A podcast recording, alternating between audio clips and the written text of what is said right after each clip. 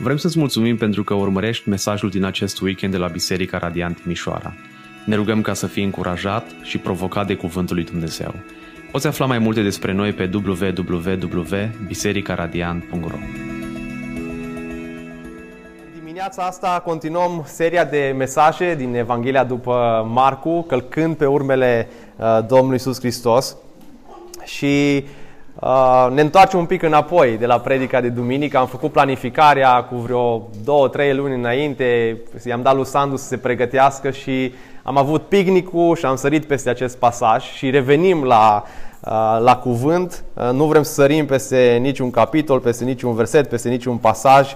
Credem în predicarea uh, expozitivă. Predicarea cu îndrăzneală este una dintre valorile pe care uh, Uh, le avem și predicarea cu îndrăzneală nu înseamnă că strigăm, țipăm, ne agităm la învon, uh, ci înseamnă că predicăm Scriptura în autoritatea lui Dumnezeu, prin puterea lui Dumnezeu și într-un mod expozitiv.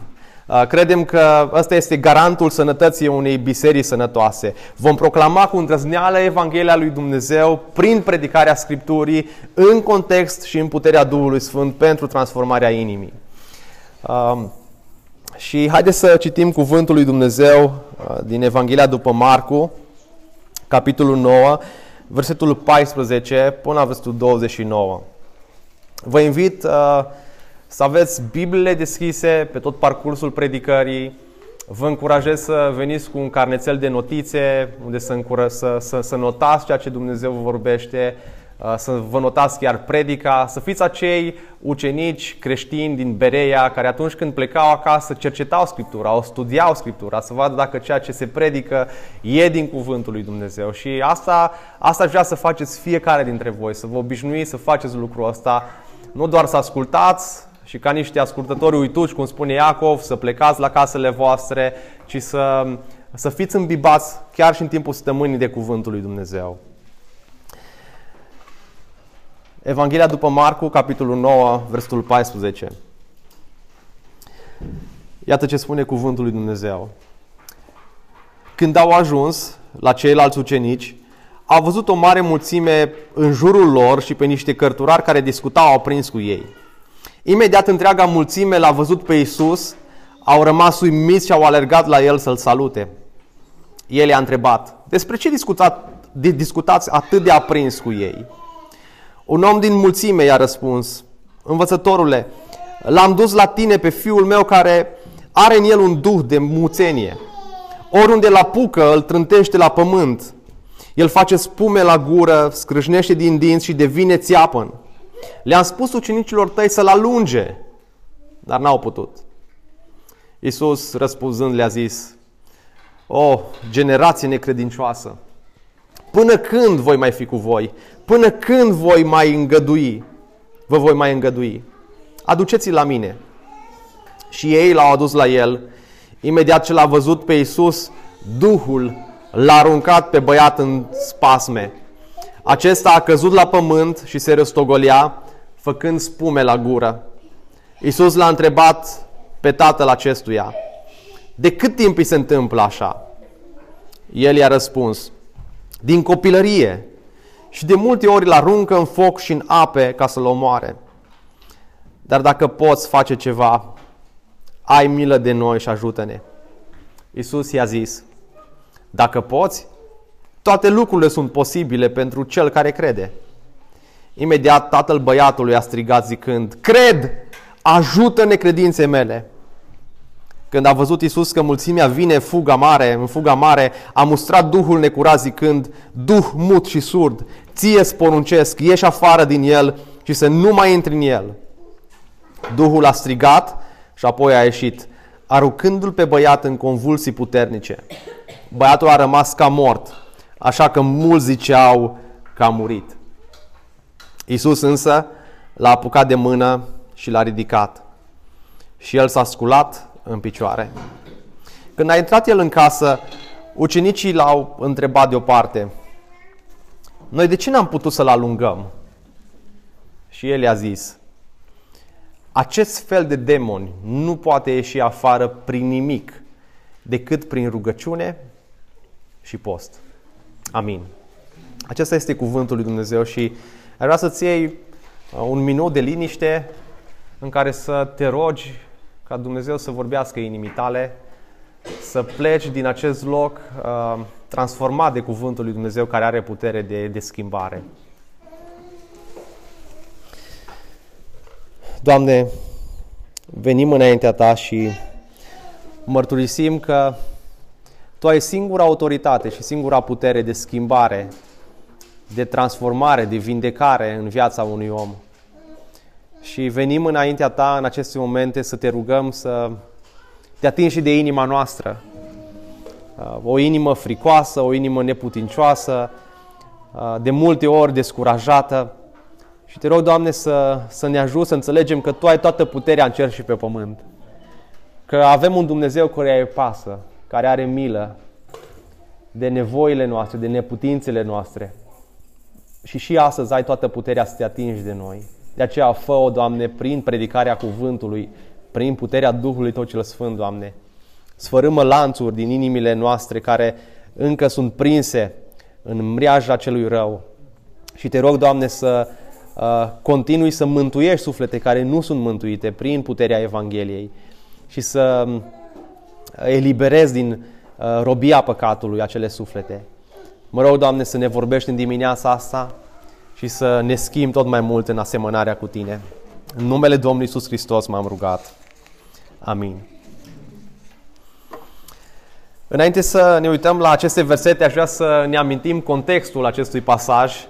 Um, și ne aducem aminte că Isus împreună cu cei mai apropiați ucenici, Petru, Iacov și Ioan, au mers pe un munte înalt, uh, unde au experimentat gloria divinității Domnului Isus. Fața și hainele Domnului Isus Hristos ne spune uh, uh, Marcu din capitolul 9, uh, au strălucit, au strălucit impecabil. Hainele au devenit extrem de albe, așa cum niciun înălbitor de pe pământ nu le-ar putea înălbi. Fața lui a fost transformată, schimbată.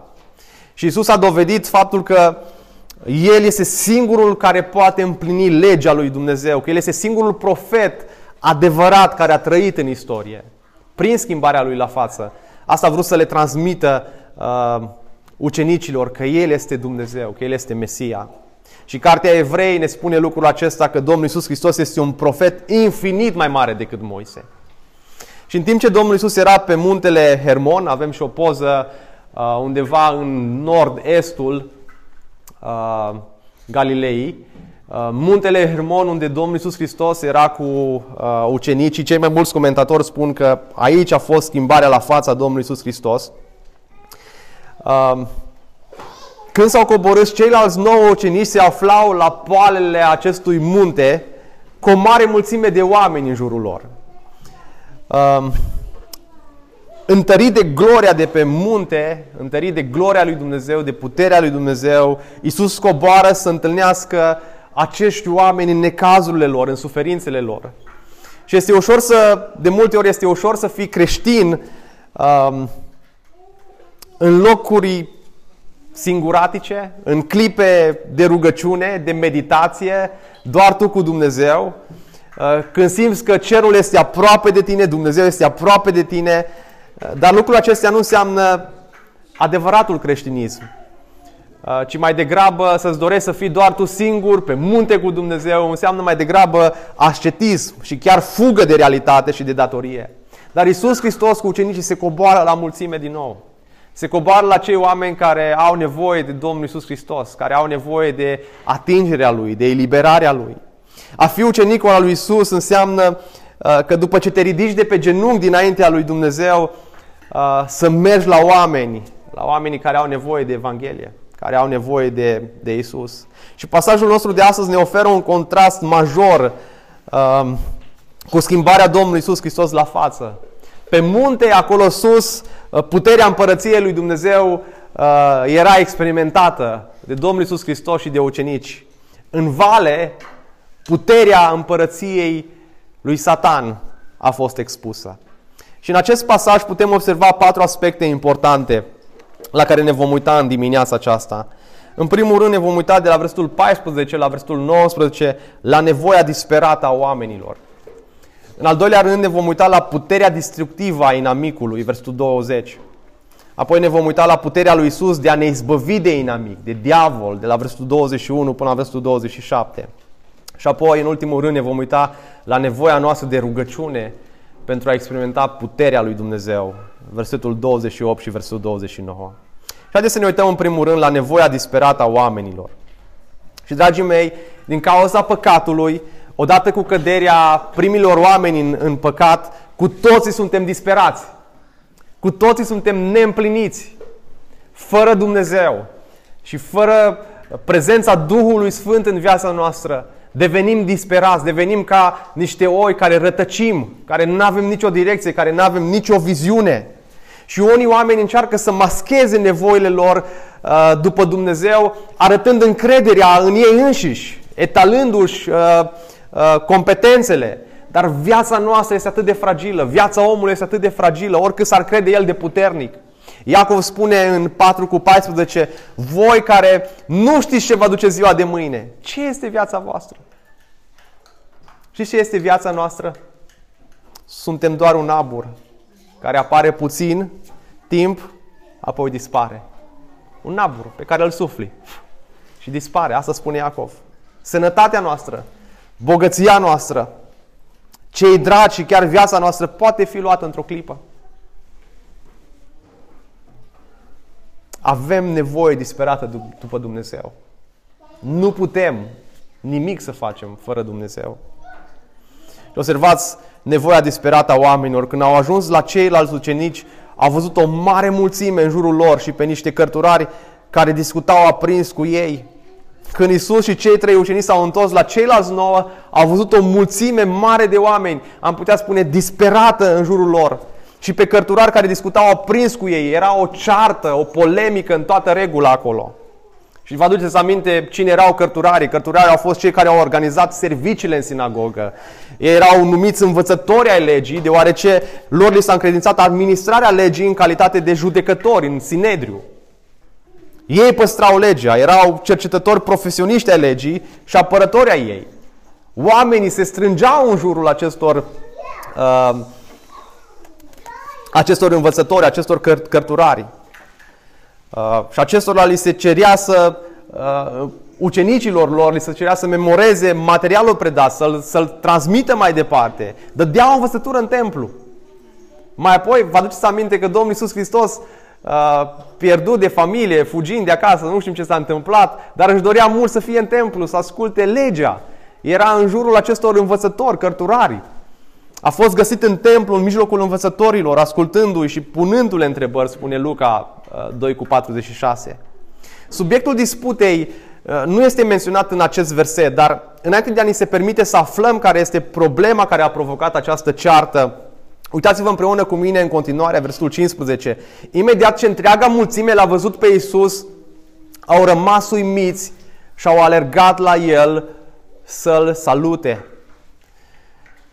Uimirea mulțimii nu se datora strălucirii sau a unei aure ce îl înconjoară pe Isus după schimbarea la față, ci prezenței neașteptate, prezenței uh, spontane, dar oportune a lui Isus Hristos în mijlocul lor.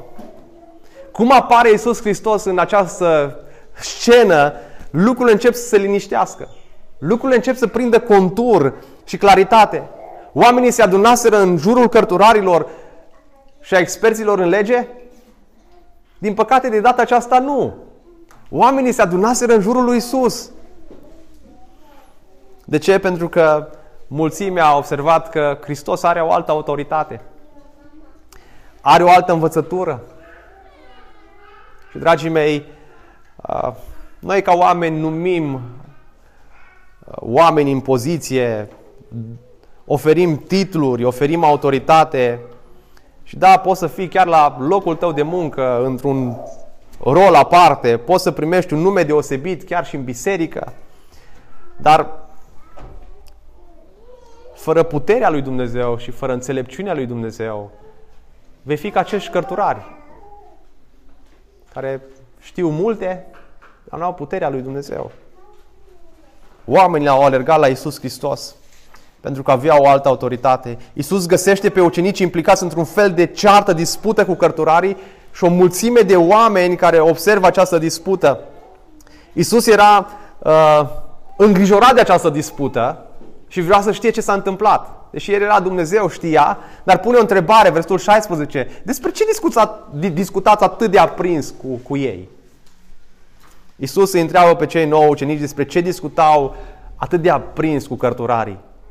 Ucenicilor nu li s-a dat timp să răspundă, pentru că un bărbat din mulțime a vorbit imediat în numele lor. Versul 17. Un om din mulțime i-a răspuns, învățătorule, l-am adus la tine pe fiul meu care are în el un duh de muțenie. Oriunde la apucă, îl trântește la pământ, el face spume la gură, scrâșnește din dinți și devine țeapăn. Le-a spus ucenicilor tăi să-l alunge, dar n-au putut. Și se pare că ăsta era motivul disputei. Observați o primă nevoie a bărbatului și a fiului. Și astăzi vorbim despre oameni slabi, dar un Dumnezeu puternic. Dumnezeu care are toată puterea. Și vedem uh, slăbiciunea acestui bărbat și acestui fiu al său. Se pare că cei nouă ucenici se aflau într-o situație stânjenitoare. Un tată, într-o nevoie cumplită, și aduce fiul demonizat la ucenici să-l vindece, dar ei n-au putut să scoată demonul acela. Și de aici a venit această dispută între ucenici și liderii religioși. Cu siguranță cărturarii au încercat să îi denigreze, poate chiar să-și bată joc. Unde e puterea voastră? Spuneți că ați vindecat, că ați făcut minuni, dar unde este puterea voastră?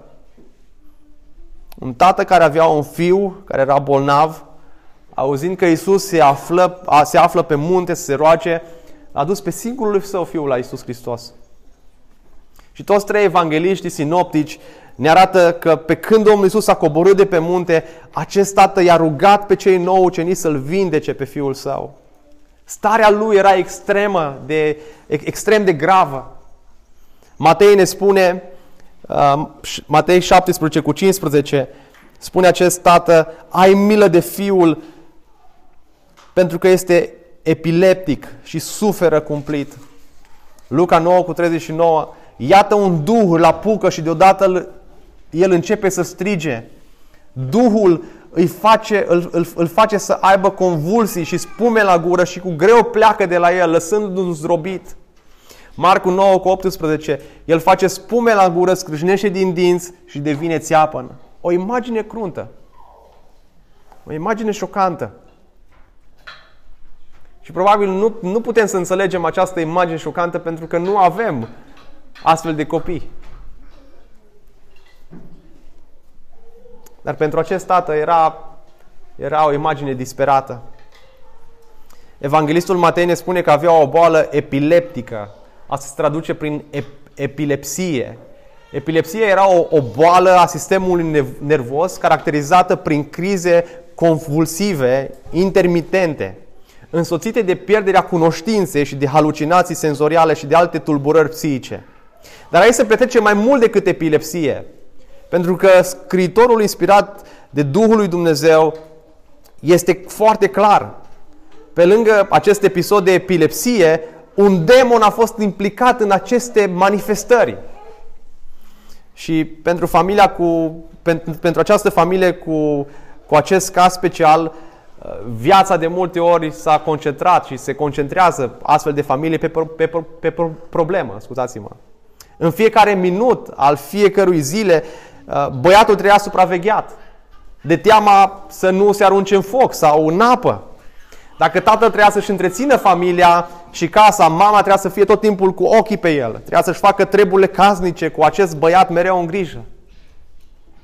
Am citit un sondaj că 80% din cuplurile care au un copil cu handicap nu pot face față presiunii din familie și pun capăt uh, căsătoriilor prin divorț. Și ca familie a bisericii, dragii mei, trebuie să fim sensibili cu, cu astfel de familie. Și chiar vara asta a venit în mijlocul nostru o, o astfel de familie. Și v-am observat pe mulți dintre voi ce ați făcut. V-ați uitat ciudat. Uh, v-ați dat la o parte. Ați fi dorit să socializați cu cineva din grupul vostru mic? Decât să socializați cu o astfel de familie. Dragii mei, Hristos ne cheamă să mergem la astfel de familii care trec prin astfel de traume, Să ne rugăm pentru ei. Și asta m-aș bucura să fie Biserica Radiant când vede un astfel de caz să, să meargă femeile la acea mamă din biserică și să se roage cu ea. Să uh, o întrebe cu ce pot să te ajut, cum pot să mă rog pentru tine, cum pot să te slujesc săptămâna asta, văd nevoia ta, văd disperarea ta. Viața acestui băiat era distrusă de Satan. Și asta face diavolul, caută din răsputeri să, să ia viața, îl aruncă în foc și în apă. Dar pe lângă nevoia acestui tată și acestui, uh, acestui băiat, vedem și nevoia ucenicilor.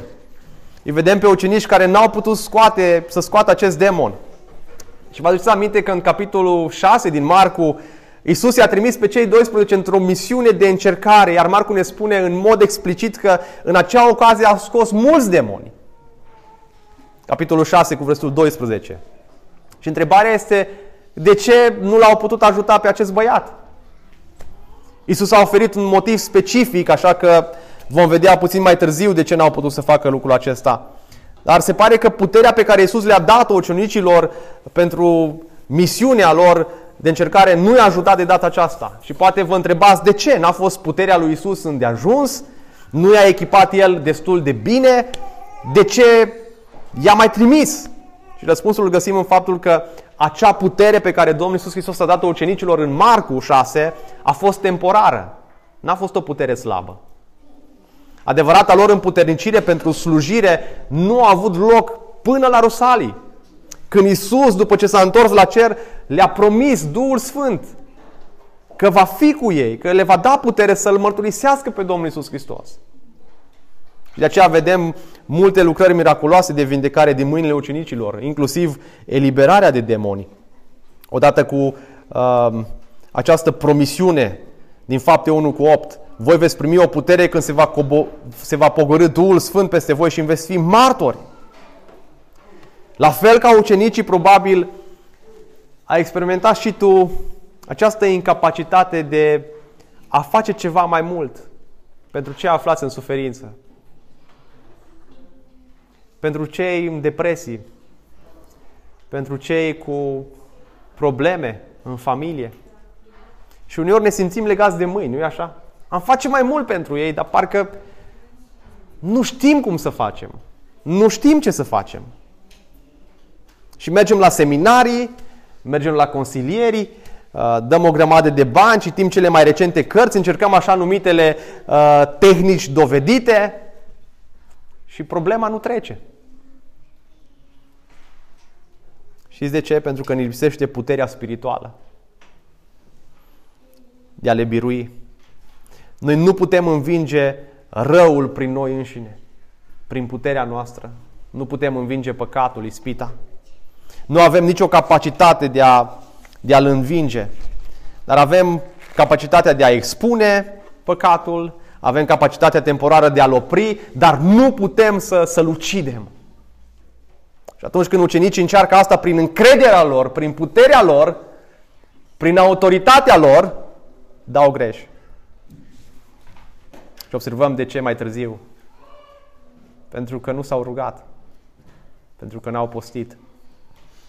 Nu există niciun moment în viața noastră în care să nu trăim cu o inimă nevoioasă, nevoiașă căutând mereu harul protector și liberator al Domnului Isus Hristos.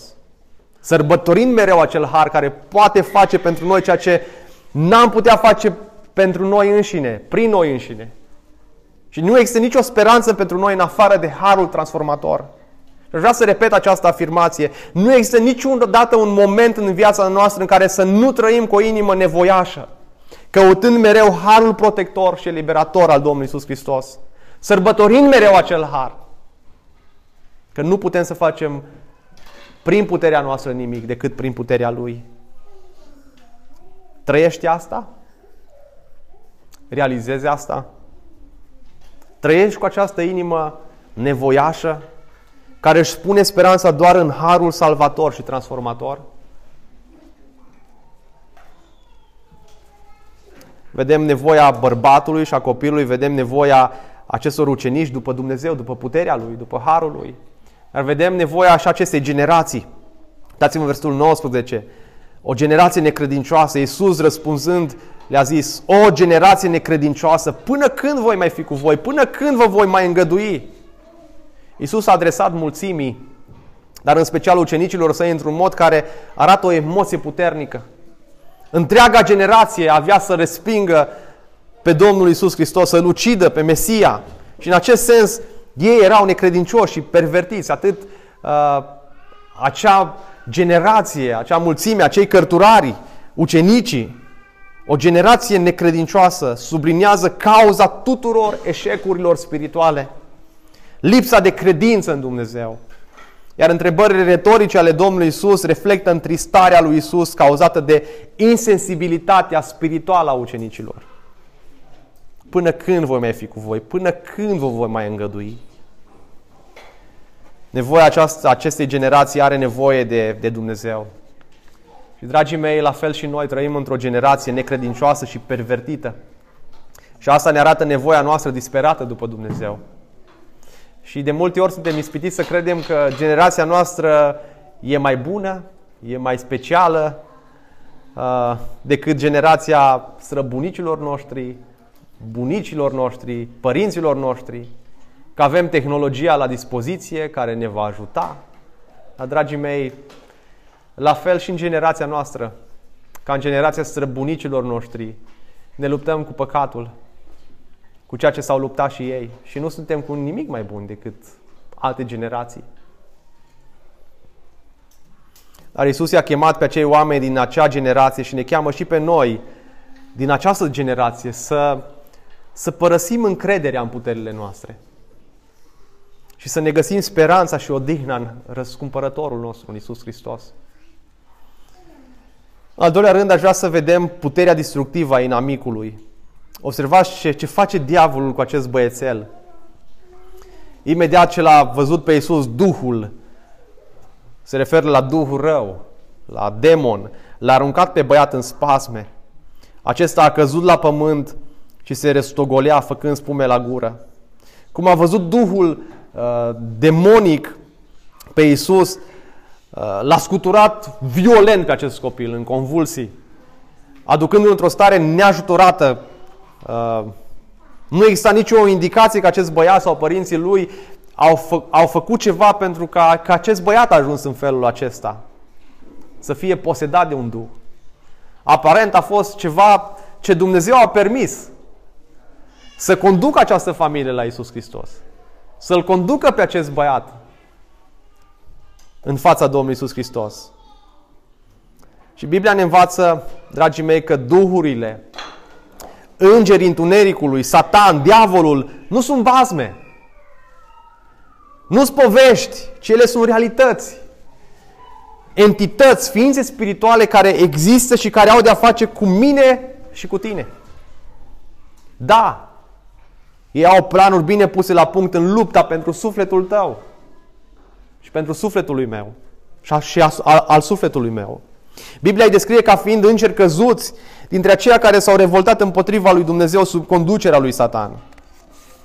Fiind îngeri căzuți, demonii posedă puteri supranaturale pe care le folosesc în încercarea lor de a împiedica pe oameni să se apropie de Dumnezeu și de a face rău. Scopul lor este să lupte împotriva lui Dumnezeu și împotriva creației sale. Și Isus le-a spus ucenicilor că acest tip de demoni acest tip de demon este mai greu de îndepărtat decât alții. Ceea ce indică că unii demoni sunt mai puternici decât al- alții. Vrei, nu vrei să, vrei, nu vrei să crezi, demonii există. Și Apocalipsa ne spune mai clar lucrul acesta, Apocalipsa 12 cu 9, cel mai clar pasaj din, din Sfânta Scriptură care descrie identitatea demonilor. Marele dragon a fost aruncat și anume șarpele cel vechi numit diavolul și satan cel care duce în rătăcire întreaga omenire, a fost aruncat pe pământ, iar împreună cu el au fost aruncați și îngerii lui. Căderea lui Satan din cer este descrisă în Isaia 14 și vă, vă încurajez să, să citiți acest pasaj și Ezechiel 28 cu 12 și 15. Dar Apocalipsa 12 cu 4 pare să indice faptul că satana a tras cu el o treime din îngeri atunci când a păcătuit. Și observați ce face acest diavol. Și observați ce face acest demon. Ceea ce face și astăzi. Certuri. Produce ceartă între ucenici și cărturari. Produce în inima părinților uh, întristare. Moartea copiilor, distrugerea oamenilor. Vrea să-l arunce în foc, în apă pe acest copil. Cum acționează diavolul? Și astăzi? Uitați cum acționează. Avem câteva versete uh, pe care le-am, le-am scris. În primul rând, dacă poți să dai înapoi, în primul rând, fură adevărul din inima oamenilor. Și uitați ce scrie cuvântul lui Dumnezeu în, în Matei, în Marcu 4 cu 15. Cei de lângă drum, unde este semănat cuvântul, sunt aceștia când aud, vine imediat Satan și ia cuvântul semănat din ei. Asta vrea diavolul, asta vrea satana, să fure cuvântul, să fure adevărul din inima oamenilor. Și asta vrea să facă și astăzi. Poate nici te gândești cum uh, în mintea ta vin tot felul de gânduri. Oare ce voi mânca astăzi la prânz? Oare ce voi face săptămâna asta? Și te, te focalizează de la cuvântul lui Dumnezeu. Distruge suflete. Ioan 10 cu 10. Hoțul nu vine decât să fure, să înjunghe și să distrugă. Eu am venit ca ele să aibă viață și să aibă din belșug. Asta avea diavolul, să fure, să înjunghe, să distrugă. Mai apoi, se deghizează în înger de lumină. 2 Corinteni 11 uh, cu 4. Și nu este de mirare pentru că însuși satana se deghizează în înger de lumină. Te face să crezi că el este îngerul lui Dumnezeu. Că el este omul lui Dumnezeu. Apocalipsa 20 cu 7. El este marele înșerător care orbește neamurile, stârnind oameni la război împotriva lui Dumnezeu. Asta face diavolul, produce confuzie. Este întotdeauna destructiv, nu produce niciodată binele, nu-ți va da niciodată viață, nu duce la roade bune, nu duce niciodată pacea, reconcilierea, adevărul. Urmărește știrile săptămâna asta.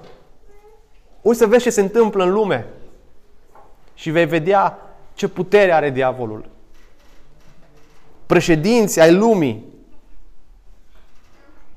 cât de manipulați sunt de rău și de diavol. Vreau să câteva întrebări care, la care să meditez în dimineața asta.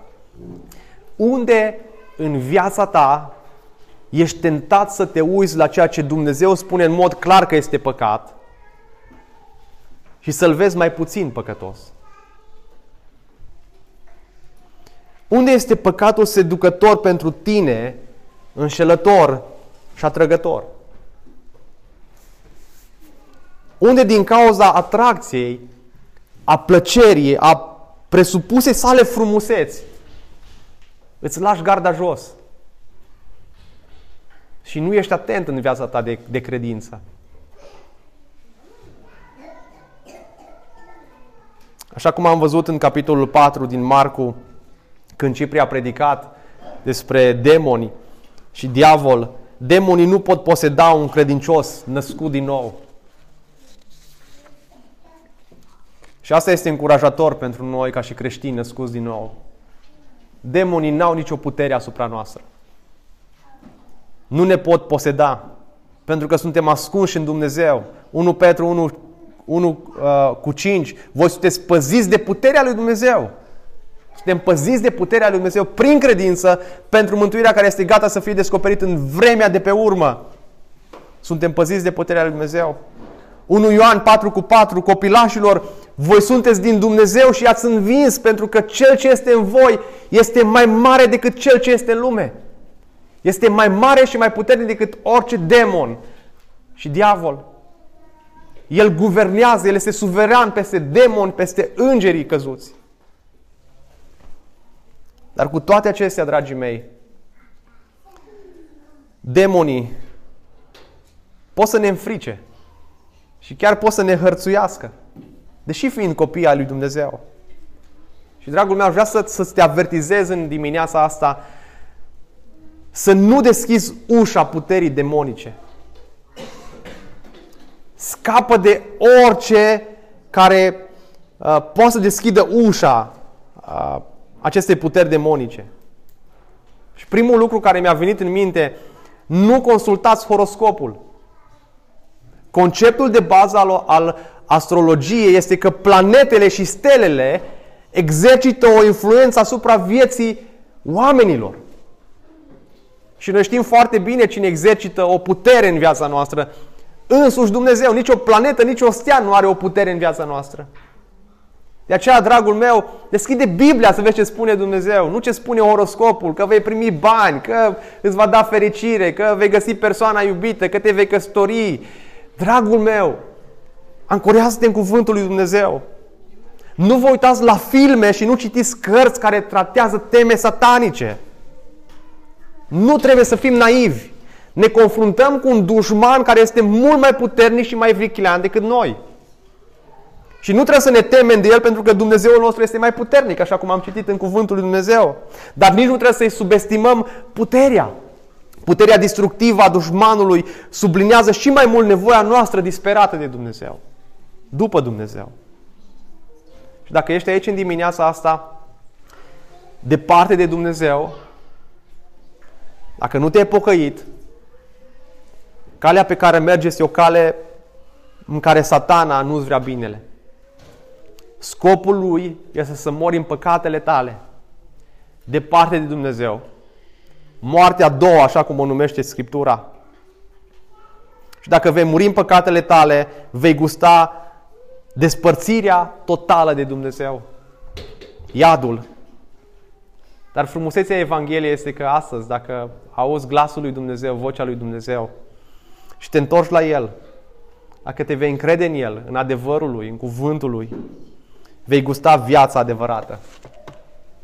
Vei gusta binecuvântarea lui Dumnezeu. Vei gusta din protecția lui Dumnezeu. Și vei gusta puterea lui Isus de izbăvire, de inamic. Uitați-vă în versetul 20. Și ei l-au adus la el. Imediat ce l-au văzut pe Iisus, Duhul l-a aruncat pe băiat în spasme. Acesta a căzut la pământ și se rostogolea făcând spume la gură. Cum a văzut Duhul demonic pe, pe Iisus, l-a scuturat pe copil în convulsii puternice. Dar ce observăm aici, imediat, în versetul 21, este dialogul simplu inițiat de Domnul Iisus. Cum se concentrează pe, pe om, cum se concentrează pe umanitatea lui, pe slăbiciunile lui. Uitați-vă în versetul 21, Iisus l-a întrebat pe tatăl acestuia, de cât timp îi se întâmplă asta? De cât timp se întâmplă aceste crize? Povestește-mi cum, cum se manifestă. Și copilul se zvârcolea acolo în, în fața lui. Și Domnul Iisus Hristos cu tact, ca un doctor bun când mergi la el, cu inima ta și spune, dar cum te simți? De cât timp se manifestă uh, aceste probleme? Și tatăl îi spune, din copilărie, e o problemă cronică. Și știți ce învățăm de aici? Că Isus Hristos este atent la detaliile din viața noastră. Isus nu, ne, nu se plictisește să ne asculte. Uneori ne gândim, oricum El știe cu ce mă confrunt. Știe problema mea. De ce aș mai spune toate detaliile din viața mea? De ce să mai mă rog să-i, să-i spun? El oricum știe lucrurile. Hristos nu obosește ascultându-te. Nu obosește ascultându-ți fiecare detaliu, fiecare frământare. Isus nu se plictisește să asculte durerea din inima ta. Iar spunându-i-o, te smerești și recunoști că doar El îți e scăpare. Dragul meu, nu avem un alt prieten mai bun decât Domnul Isus Hristos care să spunem toate poverile noastre. Și când noi ne ascultăm unul pe altul, de obicei când avem poveri mergem la, la oameni, la prieteni, la frați din biserică. În loc să mergem în primul rând la Domnul Isus Hristos. Și da, de multe ori când noi ne ascultăm unul pe altul, uh, suntem tentați să, să mimăm dragostea. Suntem tentați să uh, mimăm că ne pasă, că înțelegem. Dar el niciodată nu mimează dragostea. Lui îi pasă cu adevărat de durerea din inima ta. Și lui Isus i-a, i-a păsat de durerea din inima acestui tată. Întrebarea mea pentru tine și pentru mine în dimineața asta, mergi tu la Domnul Isus Hristos să vorbești cu El? Sau ești sclav propriilor tale soluții, fără să, să, să mergi la Domnul Isus Hristos? Versul 22 spune, de multe ori îl arunca în foc și în ape ca să-l omoare, dar dacă poți face ceva, ai milă de noi și ajută-ne. Dacă poți face ceva, ai milă de noi și ajută-ne. Această expresie, dacă poți face ceva, indică credință zdruncinată a Tatălui. O credință slabă a Tatălui. Datorită incapacității ucenicilor de a scoate acest demon, acesta s-a îndoit chiar și de capacitatea Domnului Isus Hristos de a scoate acest demon. Isus a preluat cuvintele care trădau îndoiala Tatălui, acest, aceste cuvinte, dacă poți, pentru a arăta că problema nu era capacitatea lui de vindecare a băiatului, ci capacitatea tatălui de, de a crede în Dumnezeu că poate să facă această minune. Iisus l-a încurajat pe tată să nu se îndoiască. Și Iisus i-a spus în versetul 23, uh, dacă poți? Cum adică dacă poți? Toate lucrurile sunt posibile pentru cel care crede. Dacă puterea lui Dumnezeu este atât de mare încât toate lucrurile sunt posibile pentru credincioși, atunci de ce există atât de multă durere și suferință în lume? De ce suferă atât de mulți oameni buni în timp ce oamenii răi parcă prosperă? De ce abundă problemele familiare care duc la divorț? De ce spitalele și stațiile de poliție nu se închid? Dacă Dumnezeu poate să facă toate lucrurile posibile pentru cel care crede. Aceste versete au fost adesea scoate din, din, din context de multe ori în, în biserici într-un mod greșit. Și o să vă spun imediat de ce. Uh, mișcarea New Age încearcă să influențeze lumea prin faptul că prin puterea minții ei pot să schimbe lumea. De exemplu, uh, dacă putem vizualiza cu ochii minții pacea din Ucraina, putem aduce pace în lume. Am putea să, să oprim războiul. Și chiar printre creștini, mulți cred că vindecarea fizică apare prin credință. Și da, asta spune Scriptura, că prin credință. Și că tot ce ar trebui să facem este să credem și dacă credem suficient de tare, putem muta munții. Și putem face să se întâmple tot ce ne dorim. Am avut un prieten care a plecat la o conferință și în cadrul acelei conferințe, fratele de la Amvon a spus, dacă cineva în sală are o boală, trebuie să creadă și va fi vindecat. Și fratele a continuat. Dacă ai o problemă de vedere, dă ochelarii jos de pe ochi și vei vedea. Și acest prieten al meu avea dioptrii mari uh, și chiar a luat în serios. Bă, poate o fi de la Domnul. Și a început să roage cu credință și a spus, Doamne, te rog, fă tu o minune în viața mea. Și a dat ochelarii jos și tot în ceață a văzut. A mers la fratele din față și l-a întrebat, frate, ai spus că dacă cred și cred că Dumnezeu poate să facă minuni, de ce nu-ți vindecat? Și fratele a început să-i spună, păi, problema este că n-ai suficientă credință. Iar dacă n-ai suficientă credință, nu vei fi niciodată vindecat. Dacă vrei cu adevărat să fii vindecat, trebuie să pretinzi vindecarea ta în numele lui Isus. Trebuie să crezi că ești vindecat înainte de a putea fi vindecat. Observați, New Age. Puterea minții. Dar nimeni nu pune întrebarea evidentă. Dacă credința ta este uh, tot ceea ce este necesar, de ce Vindecătorul însuși nu are suficiență credință pentru a vindeca. Acest text, pasaj pe care Domnul Iisus Hristos îl spune aici, pur și simplu nu este o promisiune universală că orice credem se poate întâmpla și se va întâmpla. Ar fi greșit să ducem cuvintele lui Isus mai departe decât El a spus, dar trebuie să facem lucrul ăsta, să subliniem că toate lucrurile îs posibile, înseamnă toate lucrurile care sunt în voia lui Dumnezeu. Pentru viața noastră specifică. Și trebuie să afirmăm că în voia lui Dumnezeu există suferință, dar și prezența răului. Dacă expresia toate lucrurile s-ar aplica uh, vreodată cuiva, s-ar aplica și Domnul Isus Hristos. Și totuși, acolo în grădina Ghețimani, când a spus, Doamne, este prea greu paharul pentru mine să-l pot lua, el ar fi putut folosi puterea mare a lui Dumnezeu, puterea lui însuși, pentru a scăpa de cruce. Dar n-a făcut-o, era în voia lui Dumnezeu. Toate lucrurile sunt posibile pentru cel care crede. Dragii mei, Dumnezeu nu este ca lampa lui Aladin. Orice cerem să ni se îndeplinească. Și realitatea din viața noastră și din viața mea demonstrează că nu toate cererile noastre adresate lui Dumnezeu sunt împlinite. Ba chiar mulți dintre noi avem experiențe negative în ceea ce privește împlinirea rugăciunilor. Dumnezeu nu ne dă orice lucru pe care îl cerem. Și de ce? Pentru că lui îi pasă de copiii lui.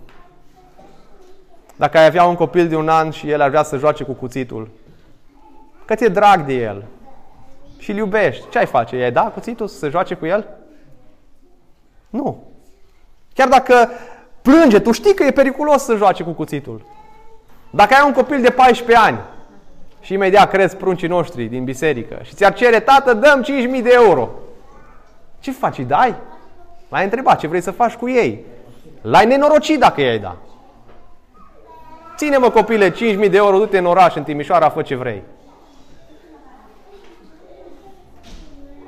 Vă aduceți aminte ce spune Iacov? Voi poftiți și nu aveți. Ucideți, pismuiți și nu izbutiți să căpătați. Vă certați și vă luptați și nu aveți pentru că nu cereți. Sau cereți și nu căpătați pentru că cereți rău cu gând să risipiți în plăcerile voastre. Cineva a venit la mine și mi-a spus pe mine nu mă ascultă Dumnezeu. Și l-am întrebat, dar ce te-ai rugat? M-am rugat să câștig la loto. Dumnezeu ne cunoaște motivația inimii noastre. Știe care este gândul cu care cerem. Și Dumnezeu nu ascultă rugăciunea pentru că omul nu se roagă pentru slava lui Dumnezeu, pentru gloria lui Dumnezeu să se împlinească în viața lui, voia lui Dumnezeu să se împlinească în viața lui. Un, un mare teolog a spus, Alec Motier, dacă orice am cere, Dumnezeu ne-ar garanta că vom primi, eu unul nu m-aș mai ruga niciodată. Pentru că n-am suficientă încredere în înțelepciunea mea ca să îndrăznesc să-i mai cer ceva lui Dumnezeu. Doar El poate deosebi ce e bun și ce e rău pentru mine. Inima noastră, mintea noastră, de multe ori nu poate să înțeleagă. Când cerem ca voia lui Dumnezeu să lucreze în viața noastră, puterea Lui este mai mare decât orice altă putere. Puterea Lui este mai mare decât orice problemă cu care ne confruntăm. Și de multe ori Dumnezeu nu ne eliberează instantaneu, instant sau miraculos, pentru că trebuie să învățăm să umblăm prin credință cu El. Uneori El nu ne eliberează deloc, datorită voii Lui suverane pe care noi nu o putem înțelege. Aceea, dimineața asta, cere de la Dumnezeu să te învețe cum să te rogi. Ucenicii n-au spus, Doamne, învață-ne să predicăm. Doamne, învață-ne să facem minuni. Doamne, învață-ne să fim cei mai puternici. Doamne, învață-ne să ne rugăm. Și asta trebuie să ceri în dimineața asta. Doamne, învață-mă cum să mă rog prin Duhul Tău cel Sfânt. Răspunsul tatălui vine imediat, versetul 24.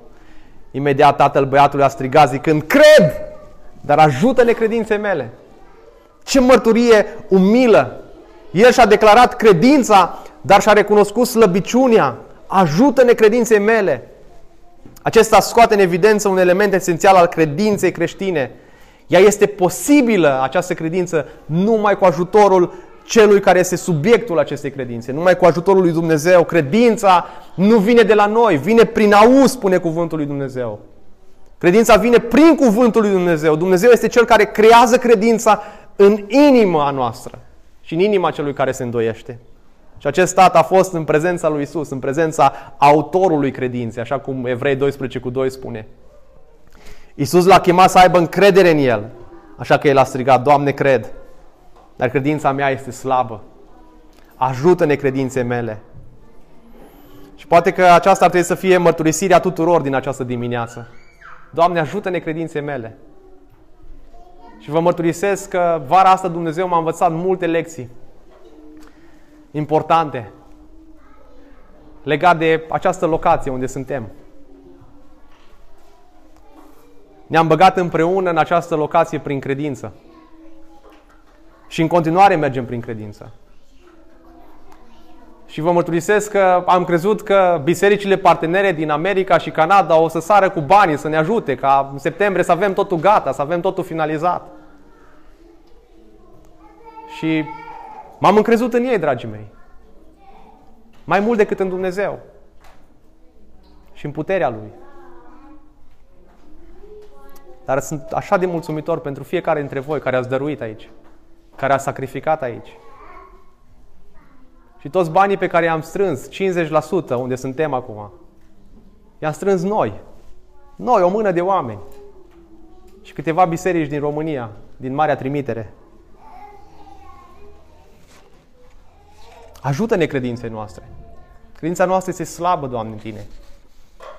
Și s-ar putea ca să fii aici în dimineața asta să ai frământări și îndoieli. Poate ai frământări și îndoieli cu privire la mântuirea ta, la viitorul tău, la sănătatea ta. Sunt multe locuri în care manifestăm credință, dar în altele putem să ne luptăm cu necredința și să manifestăm necredință. Da, cred. Dar uneori când auzim o veste, ni se înmoaie picioarele. Și avem nevoie să, să vină Dumnezeu în ajutorul nostru. Sunt momente în care facem lucruri în forțele noastre. Uitând că singura noastră speranță este puterea Lui. Sunt momente în care trăim pentru împărăția Lui, dar există alte momente când preferăm împărăția noastră. Sunt momente în care iubim voia lui Dumnezeu și calea Lui și înțelepciunea Lui și sunt alte momente când ne dorim propria noastră cale. Ne dorim înțelepciunea noastră. Sunt momente în care ai fi tentat să crezi că ești un suveran mai bun decât suveranul, decât Dumnezeu. Și toți trebuie să recunoaștem în această dimineață că războiul credinței încă mai dăinuie în noi. Și slavă Lui că a pus credința în noi. Și dacă a pus-o, El este și statornic ca să ducă această credință până la final. Încă avem nevoie de puterea lui Dumnezeu în viața noastră, de salvarea Lui. Suntem încă în posesia unei inimi fricoase, anxioase. Versul 25, când a văzut Isus că mulțimea vine în fuga mare, a mustrat Duhul necurat zicându-i, Duh mut și surd, ție îți poruncesc, ieși afară din el și să nu mai intri în el. Două porunci, ieși afară și să nu mai intri în el și cu o izbucnire finală de violență împotriva victimei sale, cu un țipă de furie, demonul a plecat. Observați versetul 26, Duhul a strigat și apoi a ieșit, aruncându-l pe băiat în convulsii puternice. Și băiatul a rămas ca mort, așa că mulți ziceau că a murit. A rămas total fără putere acest copil. Observați cum se epuizează credința mulțimii. N-a făcut Dumnezeu nicio minune, a murit. Este abandonat acest credință. Dar vedem versul 27 că Iisus l-a apucat de mână și l-a ridicat. Vedem puterea lui Dumnezeu. Și el s-a sculat în picioare. El are putere supremă. Nu există rău atât de mare încât să nu poată să-l, să, să-l învingă Dumnezeu prin puterea Lui. Nu există o problemă mai mare în viața ta pe care Dumnezeu să nu o schimbe și să nu aibă putere de schimbare. De aceea abandonează-te în mâna Lui, încrede-te în El. Și în ultimul rând vedem nevoia noastră de rugăciune pentru a experimenta puterea lui Dumnezeu. Când a intrat el în casă, ucenicii lui l-au întrebat de o parte, noi de ce n-am putut să-l alungăm? Și el a zis, acest fel de demon nu poate ieși afară prin nimic decât prin rugăciune și post. Ucenicii au eșuat pentru că ei nu s-au bazat pe puterea lui Dumnezeu. Nu s-au rugat. Și probabil că s-au încrezut în succesul lor anterior, din Marcu 6. Au văzut că au scos demoni. Da, putem să facem lucrul ăsta. Cum să nu? dar fără să se roage. Problema este că nu v-ați rugat. Vă puteți imagina ucenicii Domnului Isus Hristos care stau față în față cu acest demon, cu acest rău și ar crede cumva că prin puterea lor, prin abilitățile lor, prin experiența lor trecută, ar putea alunga acest demon. Iată ce face rugăciunea.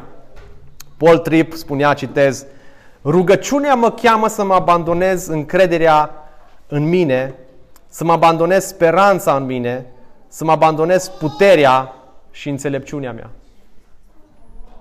Dacă sunt puternic, dacă pot, dacă sunt suficient, rugăciunea n-ar avea niciun sens, nu-i așa? Dar ne rugăm pentru că suntem slabi. Pentru că nu avem nicio putere prin propriile noastre puteri.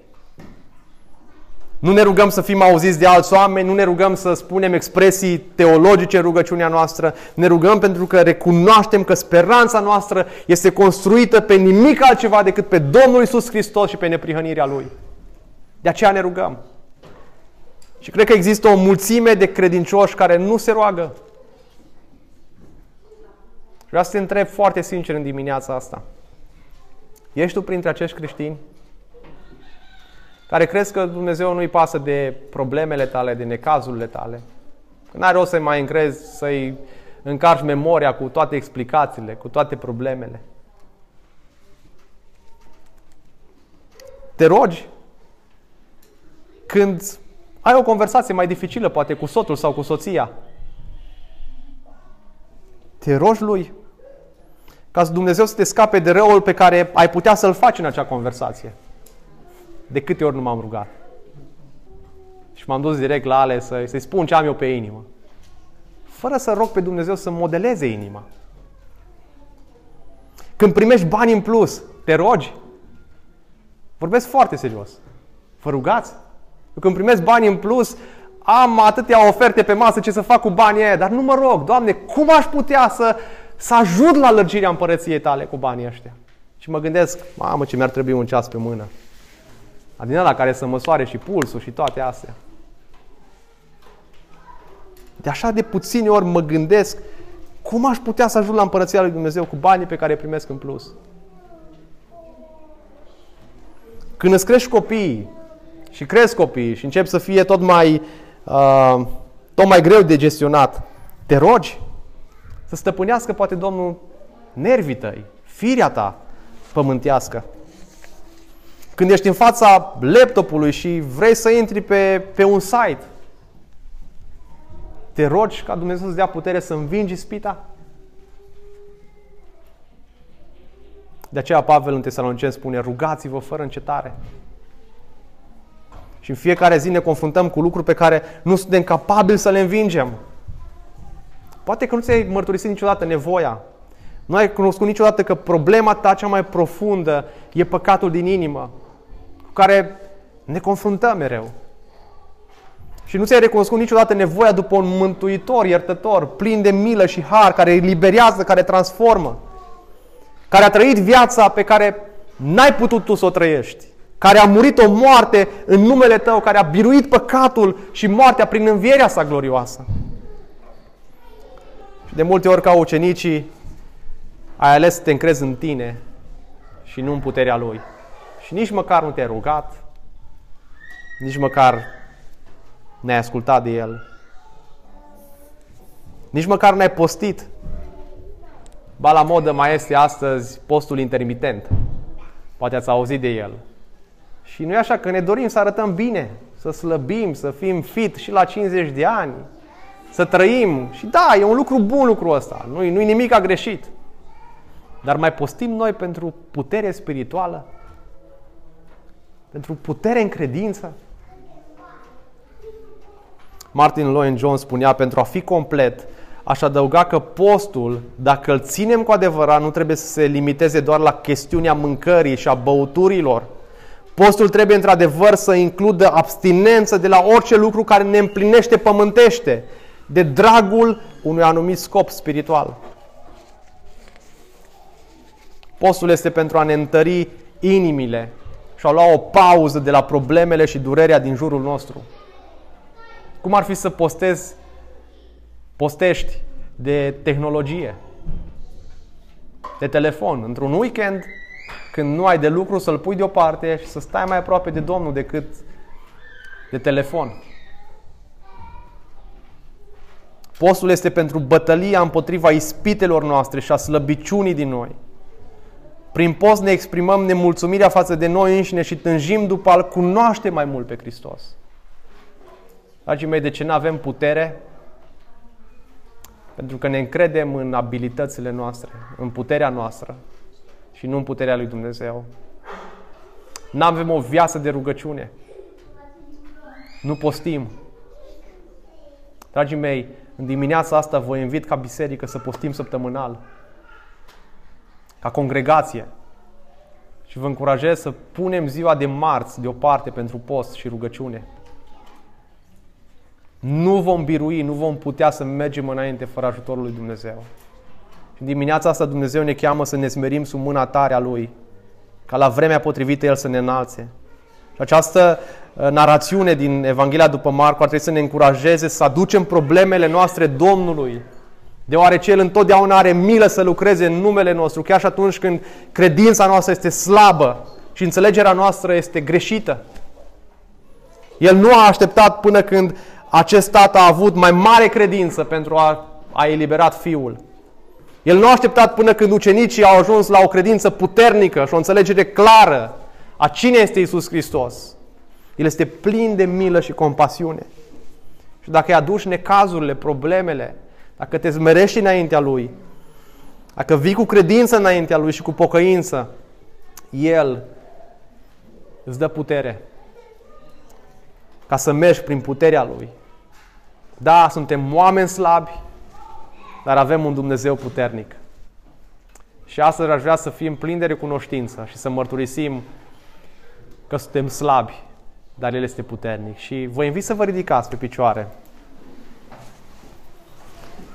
Și aș vrea să avem un timp de rugăciune. Să răspundem lui Dumnezeu prin rugăciune. Să ne rugăm. Să-i spunem, Doamne, avem nevoie de puterea Ta. Ne-am dus prea mult prin puterile noastre, ne-am dus prea mult prin înțelepciunea noastră, prin abilitățile noastre, dar nu ne-am dus prin puterea Duhului Tău, printr-o viață de rugăciune și post. Și haideți să răspundem mesajului pe care Dumnezeu ni l-a transmis în dimineața asta, prin rugăciune,